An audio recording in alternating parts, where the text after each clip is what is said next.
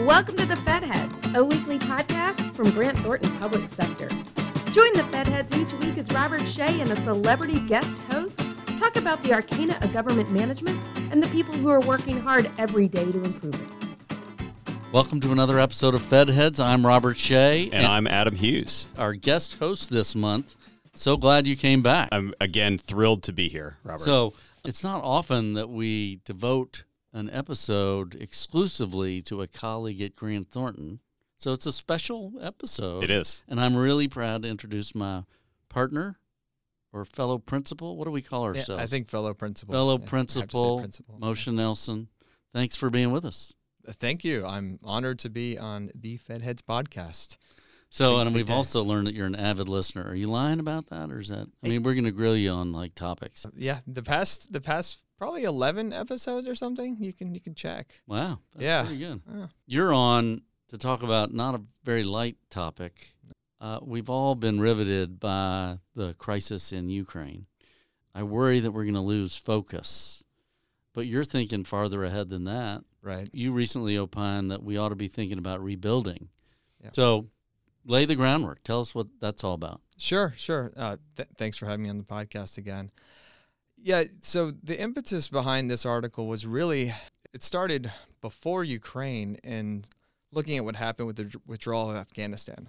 Right, there was a lot of thought um, and literature around what went wrong. Right, what went wrong with uh, post-conflict areas, and what we could do in the future uh, to ensure that we don't just come in and win wars, but we establish democratic principles that are lasting and that could thwart um, individuals or organizations that essentially tried to get in the way of democratic progress.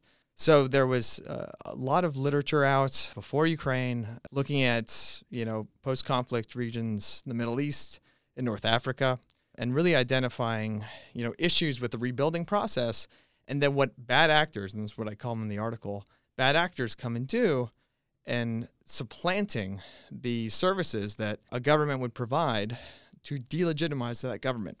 So when Ukraine came around and we were, you know, trying to determine what can we do to help. And when I say we, you know, my hat uh, with Grant Thornton leading our asset management supply chain practice, uh, I'm in a community of people that do infrastructure and rebuilding. So when I look at uh, the devastation that was occurring in Ukraine, and I ask myself, what can I do? It's apparent that I have a more longer term view because building a building takes time, uh, it takes planning and effort, and the destruction that was coming uh, as a result, we could all see, uh, was having an impact on my psyche and saying, this is going to take a really long time to rebuild.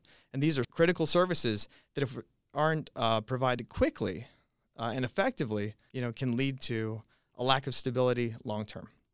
So, talk a little bit about what what you wrote, but also, you know, you and I talked about this article as you were writing it and working on, you know, putting it out in the world so people can see it. Talk about what else has been done in the literature and some of the analyses and studies that have been done. Like what there's no one size fits all. So so what is Ukraine a unique uh, outlier in this kind of study and review that has been done, or is it fairly typical for what goes on in other areas like Afghanistan or in, in Africa? Yeah, it, it's really you know it, it's tough um, because a lot of the literature was in areas of the world that you weren't having a a, a global superpower attacking a, a smaller country and and looking at that rebuilding effort. Right, we were looking at Syria or Libya. You know the long term effects of um, Lebanon, Hezbollah. You know what a, a lot of terrorist organizations would do in coming in and providing social services that would delegitimize uh, the governments that were trying to, you know, establish democratic norms. We see this in Libya right now. So when we look at Ukraine, obviously it's a it's a different environment. We're in Europe. You know, Russia is a global superpower.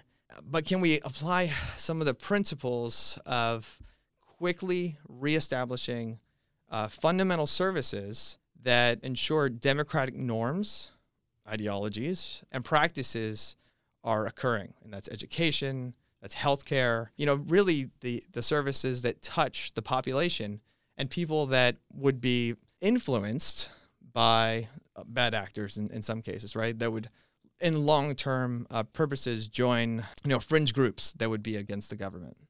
So you're talking about making sure that you are crowding out profiteers, people who want to do bad, deteriorate the democracies that we hope flourish, and instead bring a more responsible approach to rebuilding. And what are those principles? Tell me what distinguishes your approach from what hasn't worked in the past. That's a good question. And uh, one thing that was unique to the approach that I outlined is really take capitalizing upon the innovation uh, that has occurred in the asset management environment, right?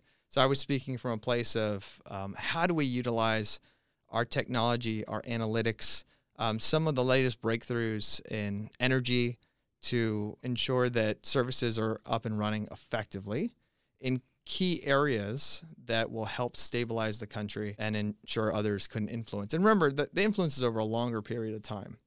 Uh, I'll give an example. So after that paper was written, uh, and the Asset Leadership Network, uh, who's an association that we belong to, who helped co-write the paper, after they sent it out to their group, organizations started to form organically.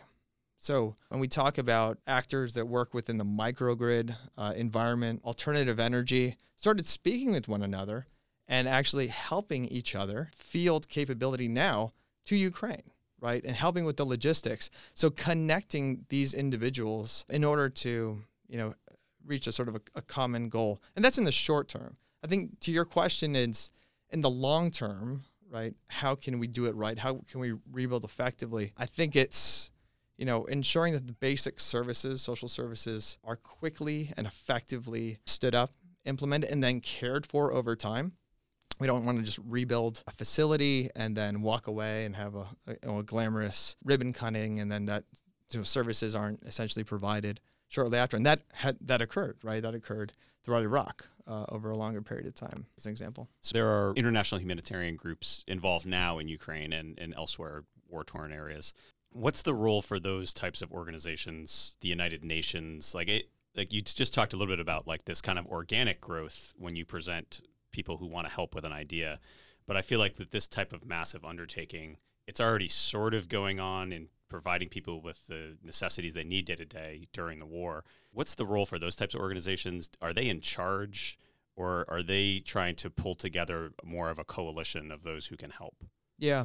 So there, are, I think naturally, you know, USAID, obviously a great agency that's taking a lead role here. There are a number of agencies that, uh, excuse me, organizations that have been stood up nonprofits, really based upon what we've seen with local hurricanes and rallying capability quickly in order to provide services that essentially leapfrog the bureaucratic entanglements that may occur with a longer term uh, relief effort, yeah. right? Like I remember with Hurricane Sandy, people just created a Google Doc and shared it about where you could get gas. Right. Which is, and that type of crowdsourcing is way faster than any type of organization could compile that information and share it with the people who need it. That, that's right. I mean, and World Central Kitchen uh, is just a great example of you know an organization that um, you know Jose Andres established it because he saw that he can rally the culinary uh, world faster and get food into the mouths of you know people that need it faster than any government could, right? And has been fill- filling needs and was one of the first on the ground, and they're still on the ground. I mean, the CEO is on the ground now in Ukraine delivering meals to some of the riskiest areas. So it's just an example of with social media, right? With these informal networks that have been created, how uh, change and help can be implemented quickly.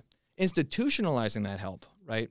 And ensuring that it's integrated into the overall you know, democratic government of the country is you know, a, a more longer term challenge. Jose Andres is also complaining, I think, uh, that a lot of food aid getting to Ukraine is being wasted or stolen. How do you put in controls that prevent that in an arena that's probably just rife with fraud and corruption? Yeah, just the factor of a wartime environment and you know informal networks that are created to make just general day-to-day subsistence uh, you know possible.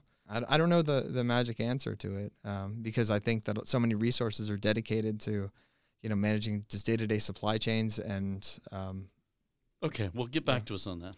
Yeah. Um, the, the uh, so wait, you haven't solved all the problems. No, I, we have to vet our guests better on that. Tell us about what you do on a day to day basis that puts you in a position to have these thoughts, share these views with the Asset Leadership Network. Yeah, it's a great question. And part of this is just wanting to help, right? Seeing that there's a need and also having helped in other disaster scenarios. So, on a day to day basis, you know, I manage our portfolio projects within Department of State and USAID. So, I'm essentially connected to, you know, what's going on in the foreign affairs community, you know, breathe that day in and day out. On the other side, from a technical perspective, I've been with Grant Thornton for 16 years doing asset and supply chain management, which everybody loves. That you're you're hitting the demographic of FedHeads perfectly. Yeah, keep talking. That's right. Um, you understand the technical dynamics that can enable success in you know, highly constrained environments, and a disaster or a war is is one of those uh, you know, constrained environments. So during you know Hurricane Maria, for example, we were able to help a government agency very quickly identify and distribute fuel based upon the application of quick data analytics, quick visualization tools, and understanding of contracts and supply chain management. You know, within hours, stand up a capability where they had line of sight into the distribution of that fuel, um, and then planning with FEMA uh, how to get it in and out of uh, out of the island. So understanding the you know the bureaucratic processes, the acquisition processes, and then some of the technology that can be utilized helps me think through when I look at Ukraine, all of the things they're going to need in order to be successful long term.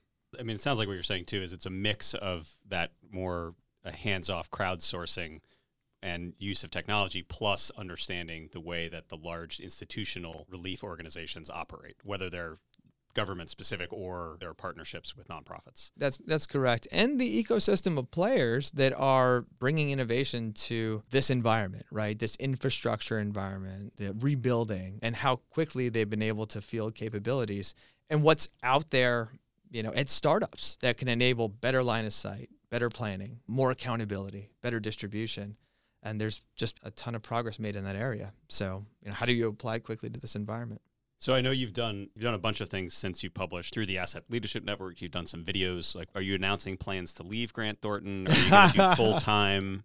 Is this uh, your swan song? Is this your retirement? Or like, I mean, I yeah. know you you, yeah. said you know I I did I wanted to figure out a way to help, right? And I and there's so much more that can be done, but are there additional things that you're thinking about or are you mostly going to continue to do what you do day to day to help more do, either domestic or other types of crises and humanitarian issues. Well, what, what's great is we've seen tangible outcomes as a result of putting out the thought leadership, right? Pointing associations and people together that can work and affect change on the ground. So we've we've seen the right groups getting together and actually sharing resources and plans.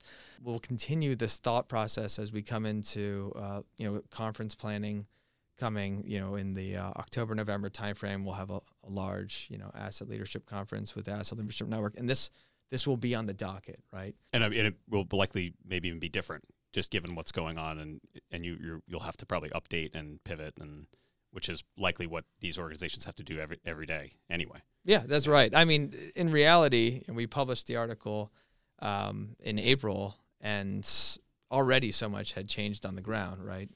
Uh, so there will be more to come, uh, and just you know, creating this energy, right? Creating these groups of people to collaborate more effectively together and um, help bring relief. Yeah. It's grueling to watch day after day the destruction uh, and misery in Ukraine, but also inspiring that they've resisted so much of that onslaught. But I'm grateful that you've sort of painted a hopeful picture of the future Thanks for coming on and sharing. Thanks for putting it out there in the first place.